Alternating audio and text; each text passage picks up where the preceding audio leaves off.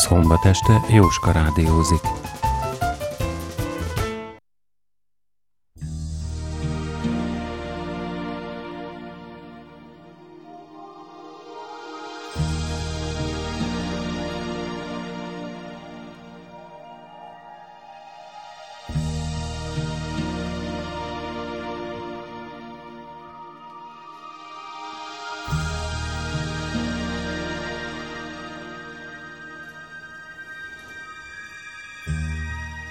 A kapubolt íve alatt fáklyák nyugtalan fénye táncolt, ugrándozott. A villámlégió második kentúriájából kijelölt őrség katonái a kőpadokon ültek és kockáztak. A közeledő tiszt láttára felugrottak, a tiszt karlendítéssel köszöntötte őket, és belovagolt a városba. Jeruzsálem ünnepi fényben úszott. Minden ablakból lámpás világított, mindenfelől hálaadó imádság szólt, össze-vissza hangzavarrá egybeolvadva. Egy-egy utcára nyíló ablakon betekintve a lovas, vacsorázó embereket látott az asztal körül, az asztalon gödöje húsa, boros serlegek, meg kesernyés füvekkel teli tálak. A lovas ember halkan fütyörészve, kényelmes tempóban ügetett végig az alsóváros kihalt utcáin, az Antonius erőd felé igyekezve. Közben-közben feltekingetett a templom felett világító ötágú gyertyatartókra, melyeknek párja nem volt világszerte, meg a holdra, amely még a karcos gyertyatartóknál is magasabbról sugárzott. Nagy Heródes palotája nem vett részt a Pászka ünnep éjszakájában. A palota déli szárnyában, ahol a római kohorsz tisztjei meg a légió legátusa volt beszállásolva, mégis égtek a lámpák. Ott élet, mozgásnyomai látszottak. De a palota középső, fő része, ahol a palota egyetlen jelenlegi lakója tanyázott, a prokurátor, az is akarata ellenére, ez a rész mindenestül, oszlopsoraival, meg aranyszobraival, mintha megvakult volna az áradó holdfényben. Ott sötétség, néma csend uralkodott. A prokurátor, amint Afrániusnak is mondta, nem akart bemenni a palotába. Az oszlopcsarnokban vettetett ágyat, ott, ahol ebédelt, s ahol reggel a kihallgatást is végezte. Lefeküdt a számára előkészített fekvőhelyre, de kerülte az álom. A csupasz hold magasan járt a tiszta égbolton, a helytartó órák hosszat nem vette le róla a szemét. Éjfélre járt, mire az álom végre megszánta a hégemont. Görcsösen ásított, kikapcsolta és ledobta palástját, lecsatolta az ingét összeszorító derékszíjat, melyen fényes acéltőr függött hüvejében. Ezt is letette a fekhelye melletti karos székbe. Levetette szandálját, és végignyúlt ágyán. Banga nyomban felugrott hozzá, és melléje feküdt. Fej-fej mellett. És a helytartó, kezével átfogva a kutya nyakát, végre behúnyta a szemét. Csak akkor aludt el a kutya is. A fekhely félhomályban állt. A holdat egy-egy oszlop takarta el, de a csarnok lépcsőitől az ágyig holdfénypászma vetült. És mihelyt a prokurátor elvesztette kapcsolatát a körülötte lévő valósággal, azon nyomban elindult ezen a sugárzó úton, és ment, ment felfelé, egyenesen a holdhoz. Még nevetett is álmában az örömtől. Olyan nagyszerű és soha meg nem ismétlődő gyönyörűség volt végigmenni azon az áttetsző, égszínkék ösvényen.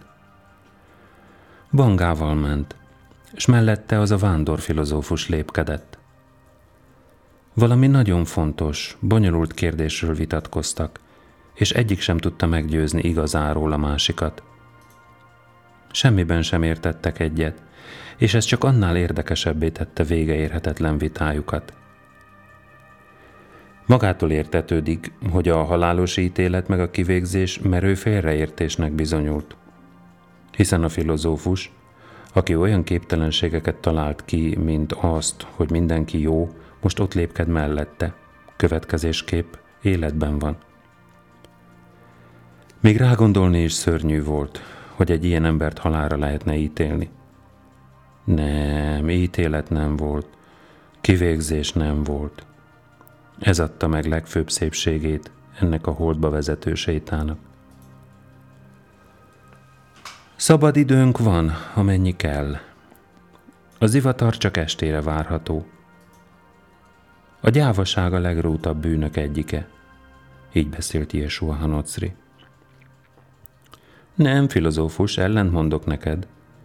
A gyávaság a leges, legrútabb bűn.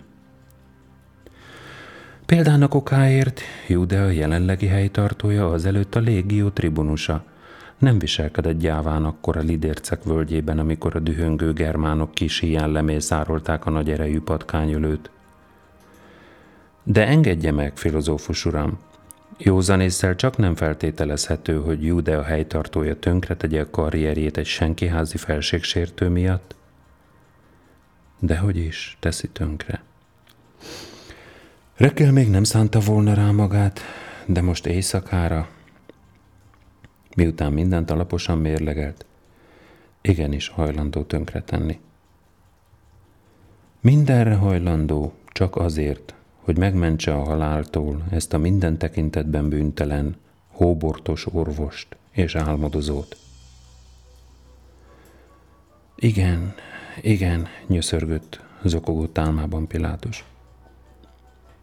Mostantól fogva mindig együtt leszünk, biztatta álmában a csavargó filozófus, aki hogy, hogy nem az aranykopjás lovag útitársául szegődött. Ahol az egyik, ott a másik. Ha engem emlegetnek, mindig téged is megemlítenek majd. Engem, a lelencet, ismeretlen szülők gyermekét, és téged, a csillagjós király, meg Pila, a szépséges Molnár lány fiát. Kérlek, ne feledkezzél meg rólam, emlékezzél meg rólam a csillagjós fiáról, kérte álmában Pilátus. És amikor a mellette haladó Enna szíriai koldus bíztatóan bólintott, Júdea kegyetlen helytartója sírt és nevetett örömében. Mindez nagyon jó volt, de annál szörnyűbb a felébredés.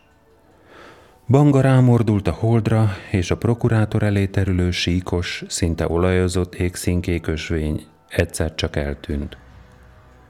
Pilátus felriadt, és az első, ami eszébe jutott, az volt, hogy a halálos ítéletet igenis végrehajtották. A megszokott mozdulattal nyomban Banganya körvébe kapaszkodott, azután fájós szemekkel keresni kezdte a holdat, és tapasztalta, hogy odább haladt, a fényét még ezüstösebbé változtatta. Ezt az ezüstös holdfényt kellemetlen, ugrándozó fényfolt törte meg, amely közvetlenül szemébe vakított. Fáklya volt, mely a patkányölő kezében füstölt, kormozott. A kentórió rettegve dühösen sandított az ugrásra készülő veszedelmes állátra. Ne bánts, Banga! Szólt rá gazdája szenvedő hangon, aztán köhécselt, s kezével ernyőzve szemét a fáklya lángjától. Éjszaka holdfényben sincs már nyugtom? Ó, Istenek, Istenek! Magának sem öröm a munkája, Markus, megcsonkítja a katonákat. Markus üledezve merett rá, s a helytartó észbe kapott. Hogy megsemmisítse a félálmában kimondott tapintatlan szavak hatását, ekképpen folytatja. Ne sértődjék meg, Kentúrió. Ismétlem, az én helyzetem még nehezebb. Mit kíván? A titkos őrség parancsnoka jelentkezik kihallgatásra, közölte Markus egykedvűen. Küldje be, küldje be, parancsolta a helytartó köhécselve köszörülte torkát, és meztelen lába a szandáliát kereste a padlón. A fáklyláng végig táncolt az oszlopokon, a kentúró kalikája a mozaik padlón dobogott. Lement a kertbe. A holdfényben sincs már nyugtom, ismételte a helytartó maga magának, fogát csikorgatva. Az oszlopcsarnokban a Kentórió helyében megjelent a csukjás férfi. Ne báns, Banga, szólt a prokurátor halkan, és erősen megnyomta a kutya nyakát. Afranius mielőtt megszólalt, szokása szerint körülnézett, kifürkészte az árnyékos sarkokat, s csak akkor szólalt meg, amikor meggyőződött róla, hogy rajtuk meg Bangán kívül senki sincsen a csarnokban. Kérem, adjon át a bíróságnak, helytartó. Igaza volt. Nem tudtam megmenteni a Keriátbéli Júdás életét. Megölték. Kérem, küldjenek nyugdíjba, és indítsák meg ellenem az eljárást. Afrániusnak úgy rémlett, két szempár mered rá. Az egyik kutyáé, a másik farkasé. Hlamisza alól két pecséttel elzárt, alvat vérfoltos erszényt vett elő. Ezt a pénzzel teli erszényt dobták be a gyilkosok a főpap palotájába. A vér, amely rajta szárad, a Keriátbéli vére. Különben, Afránius letépte a pecsétről, az erszényről a pecsétet, és tartalmát oda mutatta Pilátusnak. Vigyázzon, mit csinál Afránius, hiszen ez hivatalos pecsét. Egy percig se törje ezen a fejét, ó Hégemon, válaszolta Afránius, és becsukta az erszényt. Hát magának minden pecsétje megvan? Kérdezte Pilátus önkéntelenül elmosolyodva. A mi munkánkhoz ez elengedhetetlen, prokurátor, válaszolta Afránius cseppet sem mosolyogva, sőt, inkább nagyon is szigorúan. Mennyi pénz van benne? Kérdezte Pilátus közelebb hajolva. Harminc tetradrachma. A helytartó megvetően elmosolyodott. Kevés. Afránius nem válaszolt. Hol van a hulla? Nem tudom, válaszolta nyugodt méltósággal a férfi, aki sohasem vált meg a csukjájától. Ma reggel megindítjuk a kutatást. A helytartó összerezzent, és elengedte szandálja szíját, amely sehogy sem akart becsukódni. De az biztosan tudja, hogy megölték? Ridegen, kelletlenül hangzott a válasz. Hégemon, én tizenöt esztendeje dolgozom Judeában. Valerius Gratus alatt kezdtem szolgálatomat. Nekem nem kell látnom a hullát ahhoz, hogy tudjam, megöltek valakit. És felelősségem teljes tudatában jelentem, hogy az, akit Keriátbéli Júdásnak neveztek, néhány órával ezelőtt megöletett. Bocsásson meg, Afránius, mentegetőzött Pilátus. Még nem ébredtem föl teljesen, azért mondtam, amit mondtam. Rosszul alszom mostanában, folytatta kényszeredett mosollyal, és álmomban holtsugarat látok. Nevetséges. Képzelje, azt álmodom, hogy azon a holtsugáron megyek végig. Egy szó mint száz, nagyon érdekelne, mi a feltevése ezzel az üggyel kapcsolatban. Hol akarja keresni a holttestet? Foglaljon helyet, parancsnok. Afránius biccentett, közelebb húzta a karosszéket az ágyhoz, és leült. Kardja megcsörrent. A Getsemáné kertben fogom keresni, nem messze az olajütőtől. Úgy, és éppen miért ott? Mert feltevésem szerint Júdást nem a városban gyilkolták meg, de nem is nagyon távol a várostól, hanem Jeruzsálem közvetlen környékén. Indokolja meg ezt a feltevését. Semmi esetre sem hihetem, válaszolta Afránius halkan, hogy Júdást a város határain belül keríthették kézre holmi gyanús alakok. Az utcán nem lehet valakit titokban leszúrni. Valahova el kellett őt csalni, talán egy pincébe. De az embereink már tűvétették az alsóvárost, kétségkívül megtalálták volna a hulláját. Kezeskedem érte, hogy nincs a városban. Ha viszont a várostól távol ölték volna meg, akkor a pénz nem kerülhetett volna vissza olyan hamar. Ezek szerint a város közvetlen környékén ölték meg. Kicsalogatták. El sem tudom képzelni, hogy ez hogyan történhetett. Valóban, helytartó. Ez a kérdés legbonyolultabb része. Nem is tudom, sikerül-e megfejtenem. Talányos, valóban. Ünnep estején egy hívő ismeretlen okból kimegy a városból, otthagyva a pászka vacsorát, és ott leszúrják. Vajon kicsalogatta ki, és hogyan? Nincsen-e nő a dologban? Kérdezte a prokurátor hirtelen támadt ötlettel. Afránius higgadtan, nyomatékosan válaszolt. Semmi esetre sem, prokurátor. Ezt a lehetőséget eleve kizártnak tekinthetjük. Okoskodjunk logikusan. Kinek volt érdekében Júdás halála? Holmi fantaszta csavargók társaságának, amelyhez egyébként egyetlen nő sem tartozott. A házasodáshoz pénz kell, prokurátor. Egy új ember létrehozásához is pénz kell, de ahhoz, hogy valakit egy nő segítségével eltegyünk lábalól, ahhoz nagyon sok pénzre van szükség, már pedig azoknak a csavargóknak pénzük nincsen. Nem, nő nincs belekeverve ebbe a dologba, helytartó. Többet mondok. A gyilkosságnak ilyen értelmezése félrevezeti, akadályozza a nyomozást, és még engem is megzavarhat. Belátom, hogy teljesen igaza van a Frannius, csak úgy kiszaladt a számom, ami az eszembe ötlött.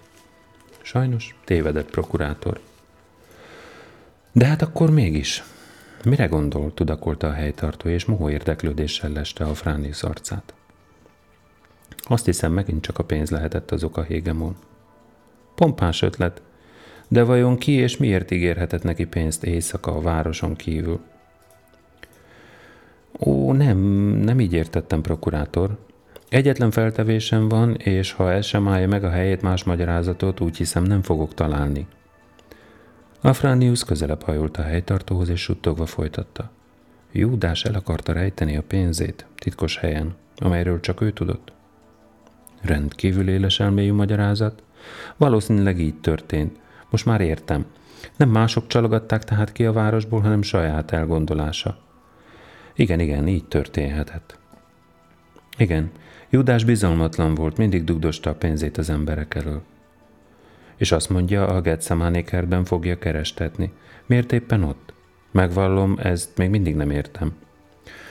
Ó, uh, mi sem egyszerűbb ennél, prokurátor. Senkinek sem jutna eszébe, ugyebár, hogy úton útfélen nyílt áttekinthető helyen rejtse el a pénzét. Júdás nem indult el sem Hebronba, sem a Betániába vezető úton. Fás, védett, rejtett helyen kellett lennie. Ilyen pedig a Getsemáné kerten kívül nincs Jeruzsálem környékén. Nem mehetett messzire. Tökéletesen meggyőzött. Nos tehát mi a szándéka? Haladéktalanul kerestetni kezdem a gyilkosokat, akik Júdást a városon kívül követték, magam pedig, amint már mondtam, bíróság elé állok. De miért? Az embereim tegnap este elveszítették szem elől Júdást a piacon, közvetlenül azután, hogy kijött Kajafás palotájából. Nem is értem, hogyan történhetett. Ilyesmi még nem fordult elő életemben. A megbeszélésünk után nyomban figyelni kezdtük. De a bazár forgatagában valahogy elvesztettük szem elől. Furcsa varga betűt csinált, és egyik pillanatról a másikra nyomtalanul eltűnt. Úgy, nos, Afránius, kijelentem, hogy nem látom indokoltnak, hogy átadjam magát a bíróságnak.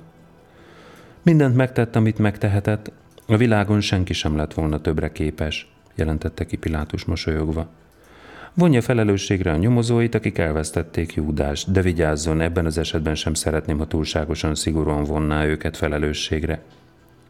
Végeredményben minden tőlük telhetőt megtettünk annak a csirkefogónak az érdekében. Maga kitűnően érti a dolgot, Afránius. Nem tudom, mi a helyzet Rómában, de a kolóniákban nincs párja. Igaz is, elfelejtettem megkérdezni, a prokurátor megdörzsölte a homlokát. Hogyan tudták vajon véghez vinni, hogy a pénzt bedobták Kajafásnak? Mi sem egyszerűbb, Hégemon. A bosszúállók a főpapi palota hátába kerültek, ahol az utca a hátsó udvar mentén húzódik. Átdobták a csomagot a kerítésen. Cédulát is tettek hozzá? Igen, pontosan úgy, ahogyan értesülései szóltak, prokurátor. Képzelem, micsoda felfordulást támadtott Kajafásnál. Igen, prokurátor, óriási izgalom tört ki. Engem is haladéktalanul oda hívtak. A sötétben is látszott, hogy Pilátus szeme megvillan. Ez igazán érdekes. Ellentmondani bátorkodom, Hégemon, egyáltalán nem volt érdekes. Unalmas, fárasztó história. Kérdésemre, nem fizettek-e ki aznap valakinek pénzt a palotában, kategorikus nemmel válaszoltak. Úgy, hát ha nem fizettek, akkor nem fizettek. Annál nehezebb lesz megtalálni a gyilkosokat. Teljesen igaza van, prokurátor.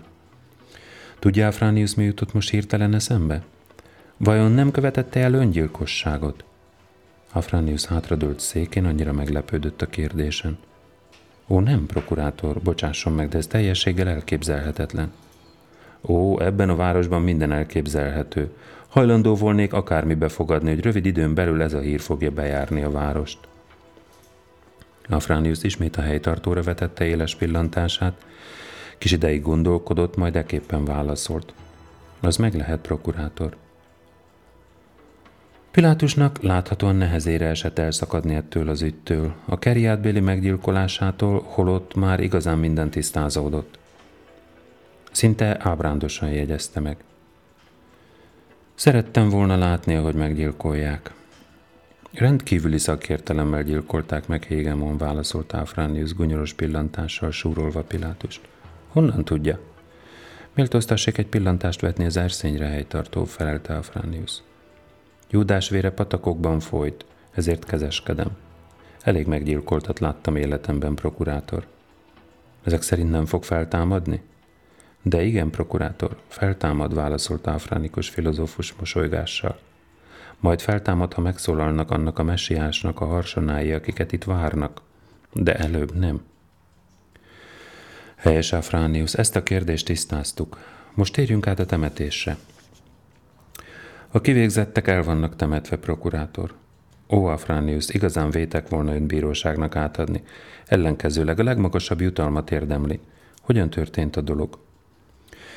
Áfránius elbeszélte, míg ő maga Júdás ügyével foglalkozott, a titkos őrség egy osztaga Áfránius helyettesének parancsnoksága alatt az est leszálltával fölért a dombra. Az egyik holttestet már nem találták ott. Pilátus összerezzent. Hogy én ezt nem láttam előre, mondta rekedten. Ne nyugtalankodjék, helytartó, csitított Áfránius és folytatta beszámolóját.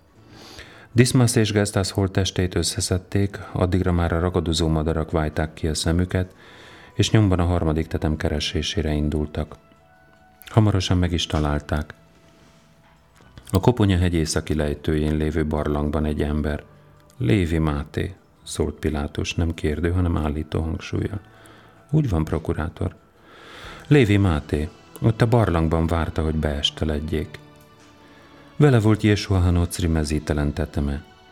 Amikor az egyik őr fákjával behatolt a barlangba, Lévi kétségbe esett, tombolni kezdett. Olyasmit ordítozott, hogy ő nem követett el semmiféle bűncselekményt. A törvény szerint akárkinek jogában áll eltemetni a halálra ítélt bűnöst, ha éppen úgy tartja kedve. Azt is mondta, nem hajlandó megválni a tetemtől. Összefüggéstelen szavakat kiabált, hol könyörgött, hol fenyegetőzött, átkozódott. Meg kellett kötözni? kérdezte Pilátus. Nem, ó nem, prokurátor, válaszolt Áfránius megnyugtatóan.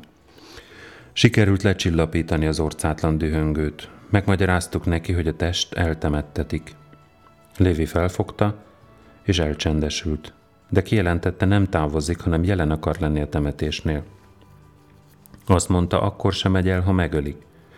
Sőt, erre a célra felajánlotta a nála lévő kenyérvágókést. Elkergették? kérdezte Pilátus folytottan. Nem, ó nem, prokurátor. Helyettesen megengedte, hogy jelen legyen a temetésen. Melyik helyettese vezette az akciót? Ptolméusz, felelte Áfránius, és aggodalmasan kérdezte. Talán hibát követtem el? Folytassa, kérem, mondta Pilátus, hibáról szó sincs. Általában meg vagyok lepve, Áfránius. Úgy látom, olyan emberrel van dolgom, aki sosem követ el hibát, és ez az ember maga. Lévi Mátét a kivégzettek testével együtt feltették a szekérre, és két óra múlva elérkeztek egy lakatlan hasadékhoz Jeruzsálemtől északra. Az osztag katonái felváltva egy óra leforgása alatt mély gödröt ástak, és belétemették mind a három elítéltet. Ruhátlanul? Nem, prokurátor, az osztag hitonokat vitt magával erre a célra. Az eltemetettek ujjára gyűrűt húztak. Jésua gyűrűjén egy bevágás van, Diszmaszén kettő, Gesztaszén három. A sírt behányták, lefették kővel. Ptolméusz mit sem tud az ismertetőjelről. Ó, ha ezt előre sejtettem volna, morfondírozott Pilátus homlokát redőkbe vonva. Beszélnem kellett volna azzal a Lévi Mátéval. Odakin várakozik Hégemon. Pilátus tágra nyílt szemmel, hosszan nézett Áfrániusra, majd megszólalt. Köszönöm, amit ebben az ügyben végzett. Kérem, holnap küldje el hozzám Ptolméuszt, de előbb közölje vele, hogy megelégedésemet akarom neki kifejezni. Ön pedig, Áfránius, arra kérem, s a széken heverő derékszíja táskájából gyűrűt vett elő és oda nyújtotta a titkos szolgálat parancsnokának, kérem, fogadja el ezt tőlem emlékül. Áfránius mélyen meghajolt. kitüntetésnek veszem helytartó. A temetést végző osztag kapjon jutalmat. A Júdást elszalasztó nyomozók részesüljenek szigorú feddésben. Lévi Mátét pedig kéretem ide, most rögtön. Részletes tájékoztatást akarok kérni tőle Jézsua ügyében. Igenis, prokurátor, válaszolt Afránius, és hajlongva hátrált, a helytartó pedig tapsolt, és kikiáltott. Lámpát az oszlopcsarnokba! Afránius már kilépett a kertbe, s Pilátus háta mögött a szolgák kezében lámpafény villant. Csak hamar három mécses világított az asztalon a helytartó előtt, és a holdas éj kihátrált a kertbe, mintha Afránius magával vitte volna. Afránius helyébe pedig az óriás termetű Kentúrió oldalán cingár, alacsony, ismeretlen lépett a kolonnádba. A Kentúrió a helytartó pillantására nyomban eltávozott, és eltűnt a kertben. A jövevény alig negyven évesnek látszott. Fekete volt, toprongyos, talpig sáros. Sandán farkas módjára villogó szemmel nézett a prokurátorra. Egy szó mint száz, rút és kellemetlen megjelenésével leginkább városi koldust formázott, abból a fajtából, amely csak úgy hemzseg a templom előtti téren meg az alsóváros lármás, mocskos piacain. A prokurátor mohón, kissé riadtan s gyanakvon fürkészte arcát. Így nézi az ember azt, akiről sokat hallott, akire sokat gondolt, míg végül most szemtől szemben láthatja. A hallgatás elég sokáig tartott, s végül is a jövevény furcsa viselkedése törte meg. Lévi Máté arcszíne elváltozott. Megtántorodott, és a piszkos kezével meg nem kapaszkodik az asztal szélében, elvágódott volna. Mi lehet? kérdezte Pilátus. Semmi, felelte Lévi Máté, és nagyot nyelt. Vékony, csupasz, piszoktól szürke nyaka kidagadt, és újra lelappadt. Mi bajod? Válaszolj! Elfáradtam, és Lévi Máté mogorva tekintetét a padlóra szegezte. Ülj le, szólította fel Pilátus a karosszékre mutatva. Lévi bizalmatlanul nézett a helytartóra, közelebb lépett a karosszékhez, riadtan sandított arany karfájára, végül leült, de nem a karosszékbe, hanem melléje a padlóra.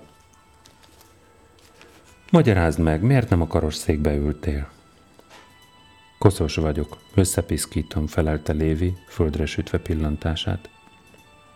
Mindjárt kapsz enni, nem kérek semmit. Minek hazudsz? kérdezte Pilátus halkan. Hisz egész nap nem ettél, tam még régebben. Rendben van, ha nem akarsz, ne egyél. Azért hívattalak, hogy megmutasd azt a kést, ami nálad volt. A katonák elvették, amikor idehoztak. Majd idegesen hozzátette. Intézkedjél, hogy adják vissza, mert úgy loptam, és vissza akarom vinni a tulajdonosának. Minek loptad? Hogy elvágjam a köteleket. Márkusz, szólította a prokurátor, és a patkányölő megjelent a kolonnádban. Adjátok ide ennek az embernek a kését. A Kentúrió a derékszíján függő két hüvely egyikéből elővette a mocskos kenyérvágókést, átadta a helytartónak, és ismét eltávozott. Honnét szerezted? A hebroni kapunál van egy pékbolt, amint beér az ember a városba, mindjárt balkész felől. Pilátus nézegette a széles pengét, kipróbálta ujjával, elég élese, és aztán így szólt. A kés miatt ne aggódj, visszaviszik a boltba. Most mást kérek tőled. Mutasd meg nekem a pergament, amelyet mindig magadnál hordasz, s amelyre Jézsua szavait jegyezted föl. Lévi gyűlölködve tekintett Pilátusra, és elvigyorodott, olyan gonosz mosolygással, hogy arcát végképp elrútította. El akarja venni? Mordult. Az utolsó kincsemet, mindenemet el akarja venni? Nem azt mondtam, add ide, felelte Pilátus. Azt mondtam, mutasd meg. Lévi az inge alatt kotorászott, és pergamentekercset húzott elő. Pilátus fogta, kibontotta, lefektette az asztalra a mécsesek közé, és hunyorogva tanulmányozni kezdte a tintával írt, nehezen olvasható betűket. Nehéz volt kihámozni az értelmet a gírbe-gurba sorokból. Pilátus összehúzta a szemöldökét, egészen a pergamen fölé hajolt, ujját végigvezette a sorokon. Nagy nehezen annyit sikerült kihámoznia, hogy a lapon holmi bölcsmondások, adatok, gazdasági följegyzések meg költői töredékek sorakoznak kusza összevisszaságban. Halál nincsen, olvasta, és azután tegnap faszénparázson sült gyenge tavaszi bárányt ettünk. Pilátus hunyorogva, fintorogva az erőfeszítéstől efféléket olvasott még. Meglátjuk az élet tiszta vizét. Az emberiség átlátszó kristályon át fog a napba nézni, és ekkor összerezzent, mert a pergamen legutolsó soraiból e szavak tűntek a szemébe. Legnagyobb bűn a gyávaság. Összecsavarta a pergament, és határozott mozdulattal visszaadta Lévinek. Fogjad, mondta, majd rövid hallgatás után így folytatta. Amint látom, tanult ember vagy. Kár így egyedül bolyonganod koldus gúnyában, otthontalanul. Nekem nagy könyvtáram van Kezáreában. Gazdag vagyok, és szolgálatomba akarlak fogadni. Papíruszaimat fogod rendezni, őrizni. Lesz élelmed, tisztességes ruhád. Lévi felállt, úgy válaszolt. Nem. Nem akarlak szolgálni. A prokurátor arca elsötétült. Miért nem? Kellemetlen vagyok neked? Vagy félsz tőlem? Lévi arcát ugyanaz a gonosz mosolygás torzított el. Nem, hanem te fogsz félni tőlem. Nem lesz könnyű a szemembe nézned, miután megölted őt. Hallgass, szólt rá Pilátus. Nesze, fogadd el ezt a pénzt. Lévi tagadólag rázta a fejét, a prokurátor pedig így folytatta. Tudom, te Jesó tanítványának vallod magad, de én azt mondom neked, nem értetted meg a tanításait. Mert ha megértetted volna, akkor most elfogadnád, amit felkínálok. Vedd tekintetbe, hogy halála előtt megmondta, nem vádol senkit. Intőn fölemelte mutató ujját, arca megrándult. Ő maga föltétlenül elfogadott volna valamit. Te kegyetlen vagy, ő nem volt az. Hová mégy? Lévi az asztalhoz lépett, mindkét kezével rátámaszkodott, és égő szemmel merett a helytartóra. Vedd tudomásul, Hégemón, suttogta, hogy van valaki Jeruzsálemban, akit le fogok szúrni.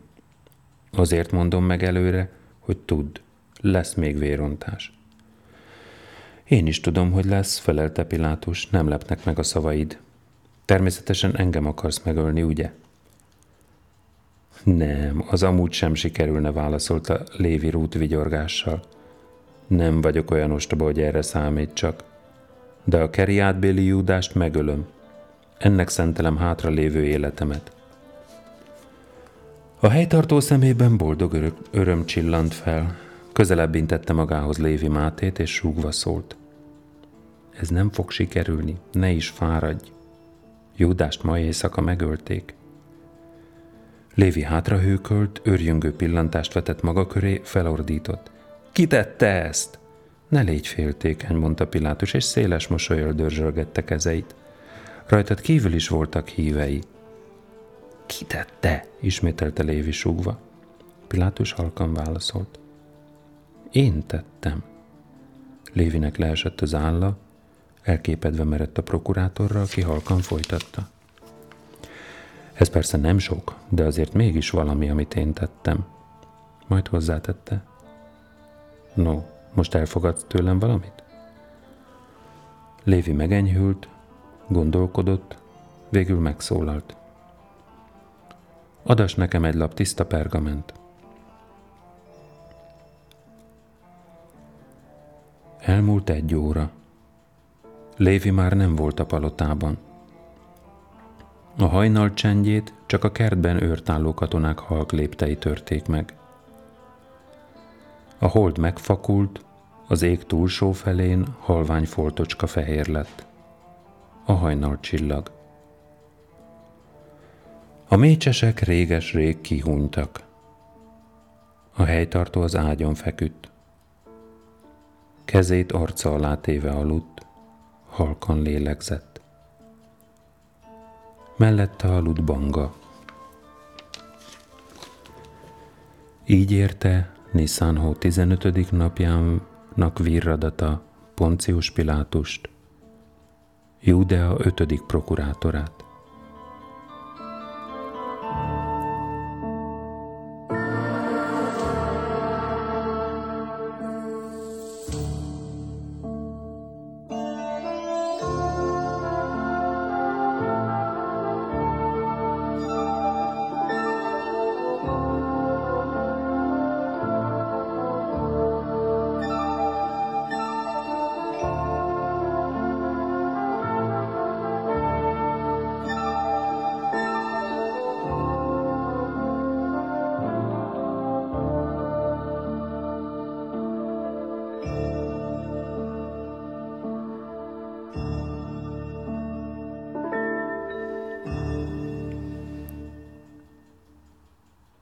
Mihail Bulgakov, a Mester és Margarita, huszonkilencedik fejezet.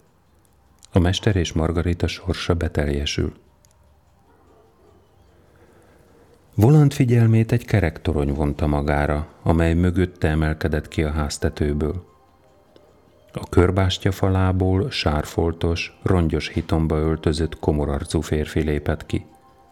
Fekete szakálla volt, lábán maga készítette szandál. Ejha, kiáltott fel Voland, és csúfondárosan tekintett a jövevényre. Téged aztán igazán nem vártalak, mi áradban vagy hívatlan vendég. Hozzád jöttem, gonoszság szelleme, árnyak fejedelme, válaszolta az érkező, és összevont szemöldöke alól dühösen méregette Volandot. Ha hozzám jöttél, miért nem kívánsz jó napot? Valaha volt vámszedő, rivalt rá Voland. Mert azt szeretném, ha leáldozna a napod, válaszolta a jövevény orcátlanul. Pedig bele kell törődnöd, válaszolta Voland, és ajkát gúnyos mosolyra húzta el. Mihelyt megjelentél itt a tetőn, már is elvetetted a súlykot. Megmondom, miben van a hiba. A hanghordozásodban. Úgy ejtetted ki a szavakat, mintha nem, ismerné, nem ismernéd el az árnyékot, sem a gonoszságot. De légy szíves egy pillanatig eltűnődni a kérdésen. Mivé lenne az általad képviselt jó, ha nem volna gonosz? És hogyan festene a föld, ha eltűnne róla az árnyék? Hiszen árnyékot vet minden tárgy, minden ember, kivétel nélkül. Itt van például a kardom árnyéka. Csak nem akarod megkopasztani a földbolygót, hogy eltávolítsál róla minden fát, minden élőlényt csak azért, hogy a fantáziádat kielégítsd, és elgyönyörködhess a kopár fényben. Ostoba vagy. Nem óhajtok veled vitatkozni, vén szofista, felelte Lévi Máté. Nem is volnál rá képes, hogy velem vitatkozzál, mert, amint már említettem, ostoba vagy, torkolta le Voland. Majd megkérdezte. Nos, miért jöttél? Mondd el röviden, ne untass. Ő küldött. És mit üzen általad, te rabszolga? Nem vagyok rabszolga. A tanítványa vagyok, felelte Lévi Máté egyre dühösebben. Más-más nyelven beszélünk, mint mindig, de ez mit sem változtat azon, amiről beszélünk, állapította meg Voland. Nos? Elolvasta a mester regényét, mondta Lévi Máté. És arra kér, hogy vedd magadhoz a mestert, Margaritájával együtt, és jutalmazd őket örök nyugalommal. Nem túlságosan nehéz feladat ez neked, gonoszság szelleme. Nekem semmi sem nehéz, ezt jól tudod, válaszolta Voland. És rövid szünet után megkérdezte. De miért nem veszitek őket magatokhoz, a fénybe? Mert nem érdemli meg a fényt. Nyugodalmat érdemel, válaszolta Lévi csüggetten. Mondd meg, hogy meg lesz, felelte Voland, és felvillanó szeme ráförmet Lévire. Most pedig hagyjál magunkra. Uram kéreti, hogy az asszonyt, aki szereti a mestert, és aki érette szenvedett, szintén vegyétek magatokhoz, fordult Lévi Máté Volandhoz, és most először könyörgőre vált a hangja. Nélküled nem is jutott volna eszünkbe. Hord el magad! Lévi Máté eltűnt.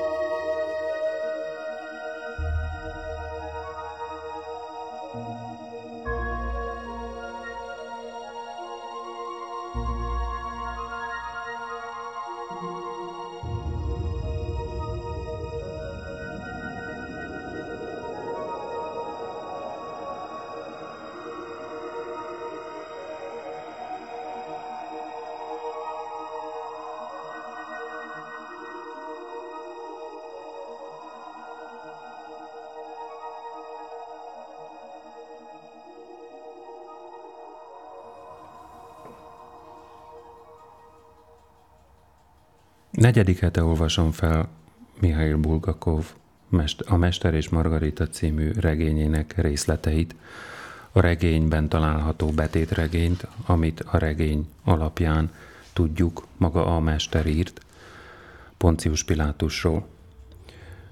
Pár szóban szeretném megindokolni a témaválasztást.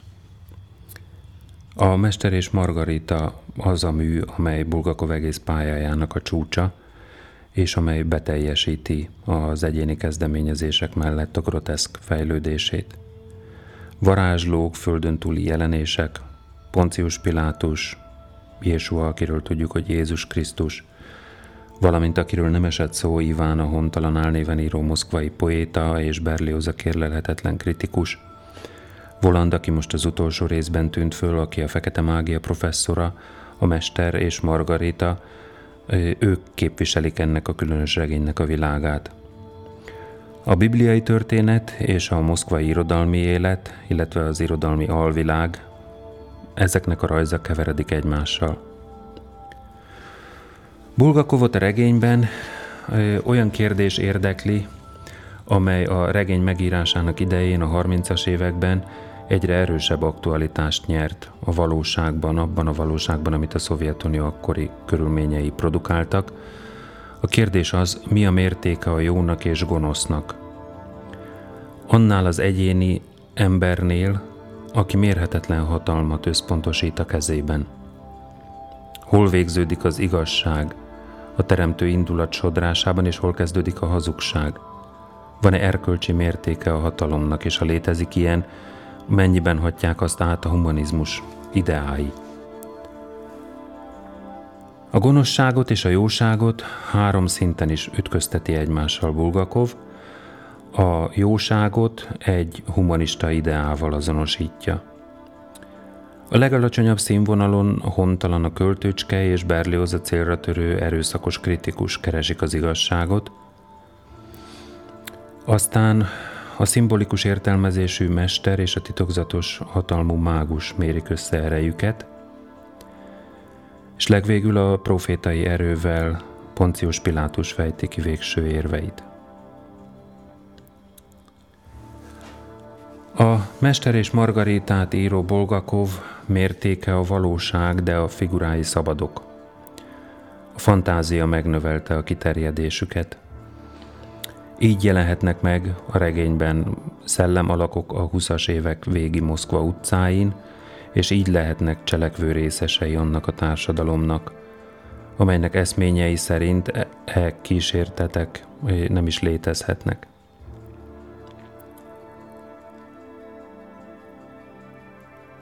Nem igazából a regény világa, hanem a regényben található problémák a valóságosak.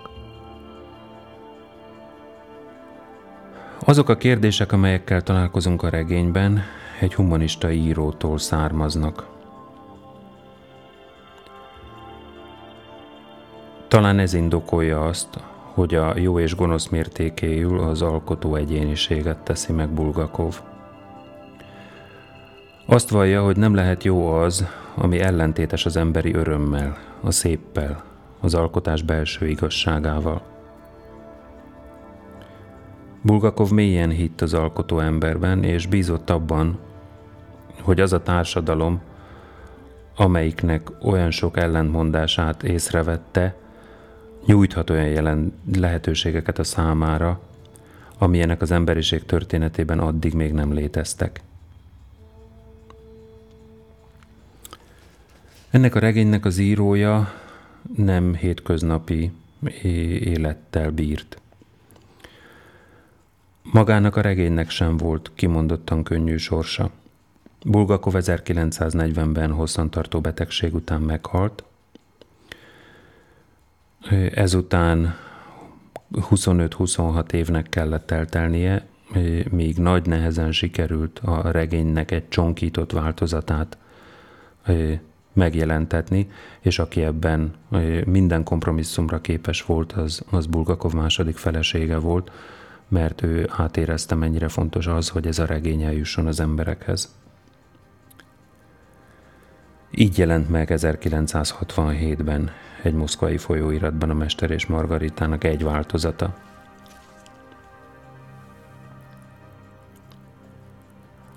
Bulgakov sorsa épp úgy, mint a mester sorsa, azt példázza, hogy az újat kereső írónak valóban pokorra kell menni. Viszont ezek a megszenvedett igazságok a regényt olvasók, az újabb nemzedékek gondolkodását serkenthetik.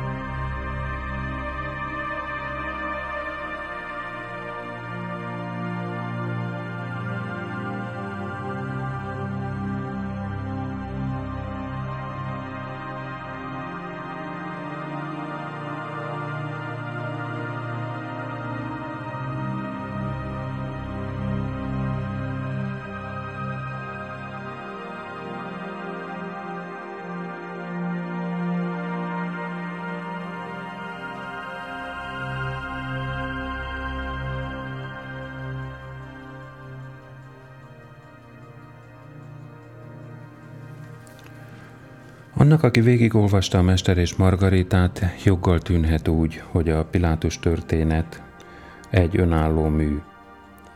Sőt, akár előfordulhat az is, hogy az olvasó úgy érzi, hogy csak ennek a Pilátus regénynek a kedvéért írta meg Bulgakov a keretregényt, a Mester és Margaritát.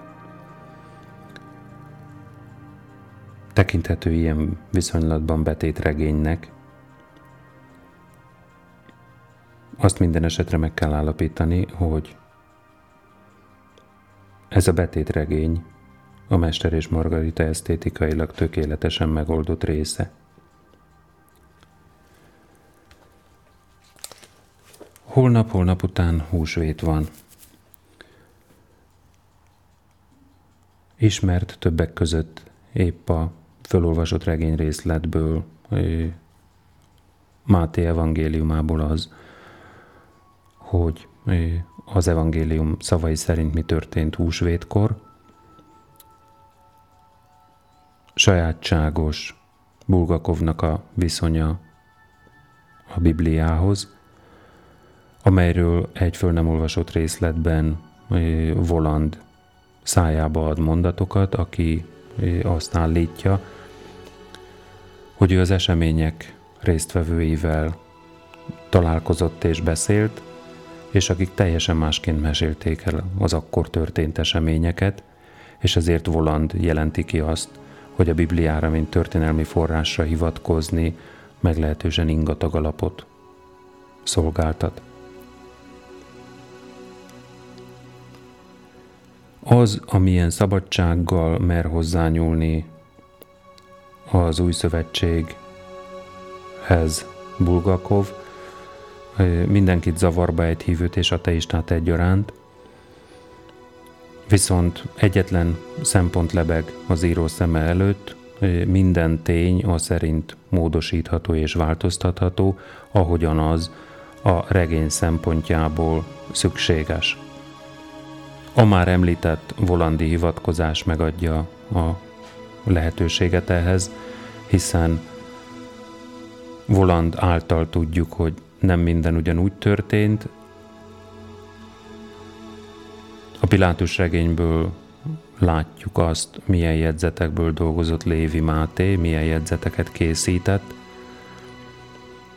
Tehát megfogalmazható ez a regény olyan formában is, hogy szereplők azonossága megmarad, de maga A történet, a cselekmény jelentős változásokon megy keresztül.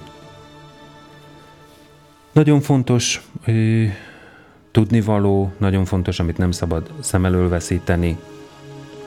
Nem Jézus történetet olvasunk ebben a mester által írt regény formájában, hanem Poncius Pilátus történetét. Tehát egy másik szemszögből közelítjük meg azt az ismert történetet, az előbb említett jóság, gonoszság, hatalom hármasából vizsgálva meg azt, hogy milyen lehetősége van valakinek, akinek a kezében roppant hatalom összpontosul, abban az esetben, amikor egyik oldalon azt tapasztaljuk, hogy azonosul a szerepével, amit kapott, Júdea római helytartója, míg a másik oldalon az a művelt ember, aki belátja azt, hogy új eszmék jelentek meg ennek a vándorfilozófusnak köszönhetően, amely eszmék teljesen más alapra helyezik azt a gondolkodásmódot és azt a viselkedést, amit az eszmék befogadói ezután tenni fognak.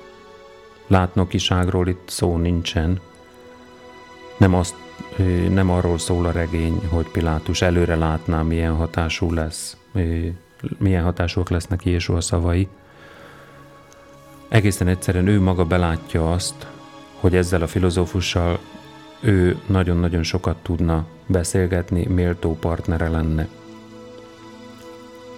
Politikai okoknál fogva azonban erre nincsen lehetőség. Ő Rómát köteles képviselni, és azokat a jogi korlátokat, amelyek a nagyon törékeny egyensúlyt hivatottak biztosítani, a főpapok irányába, akik épp úgy a, azon a nyugalmon dolgoznak, saját nyugalmuk megerősítésén és az emberek nyugalmának a megerősítésén, és akiknek nagyon is nem érdeke az, hogy Jézsua a saját gondolataival tovább vándorolhasson, és ezeket a gondolatokat továbbra is elmondhassa másoknak.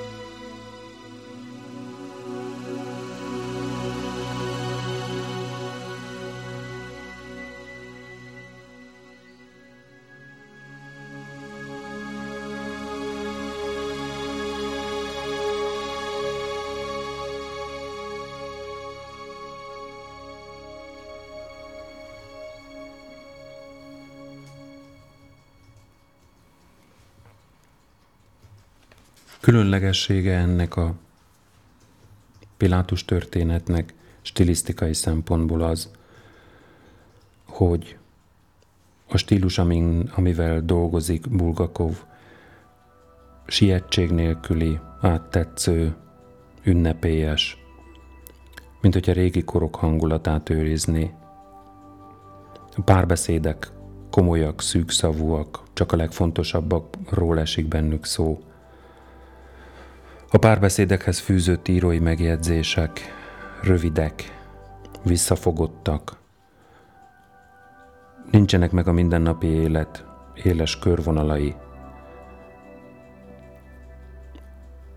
Nincsenek egy-egy pillanatra kiragadott szatírikus figurák ebben a történetben. A központi szereplők ábrázolásában sincs szatíra. Ebben jelentős a különbség a moszkvai jelenetek, illetve az ókori jelenetek között.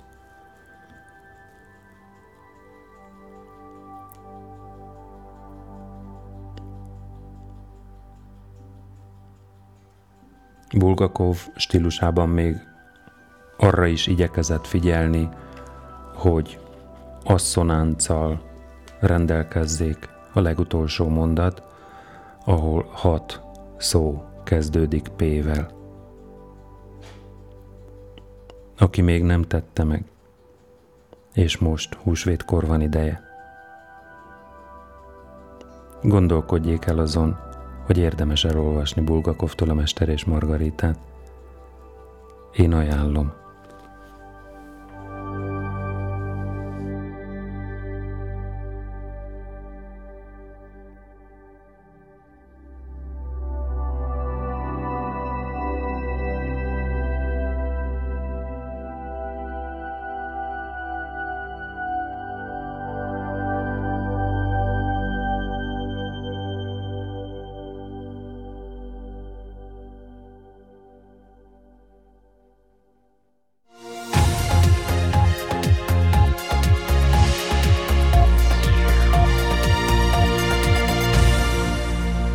Villamos autó.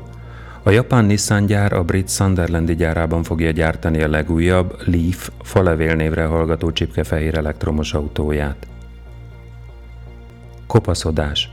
A fiatalon már kopaszodó cseresznyepiros férfiak negyvenöt százalékkal ritkábban szenvednek később prosztataráktól. Láthatatlanná tévő köpeny.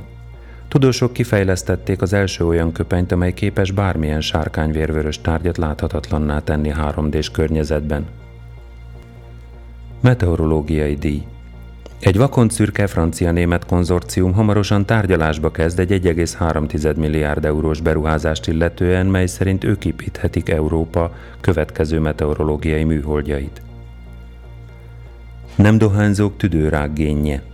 Mókusbarna amerikai kutatók felfedezni vélték azt a gént, mely felelős lehet a tüdőrákért a nem dohányzó emberek körében. A jégtérkép dátuma. A Cryoszát nevű európai űrhajó április kilencedikén kell majd útra, hogy feltérképezze a világ lárvafehér jégmezőit. Kamerás telefonok kvantumtuninggal. Apró félvezető kvantumrészecskéket terveznek használni a papagájzöld kamerás mobiltelefonokon, hogy minél jobb minőségű közeli képeket lehessen készíteni. A jó zsír csökkenti a szív problémákat. Egy amerikai lap szerint a telített zsír mással való helyettesítése ötödére csökkentheti a szívvel kapcsolatos rigósárga megbetegedések esélyét.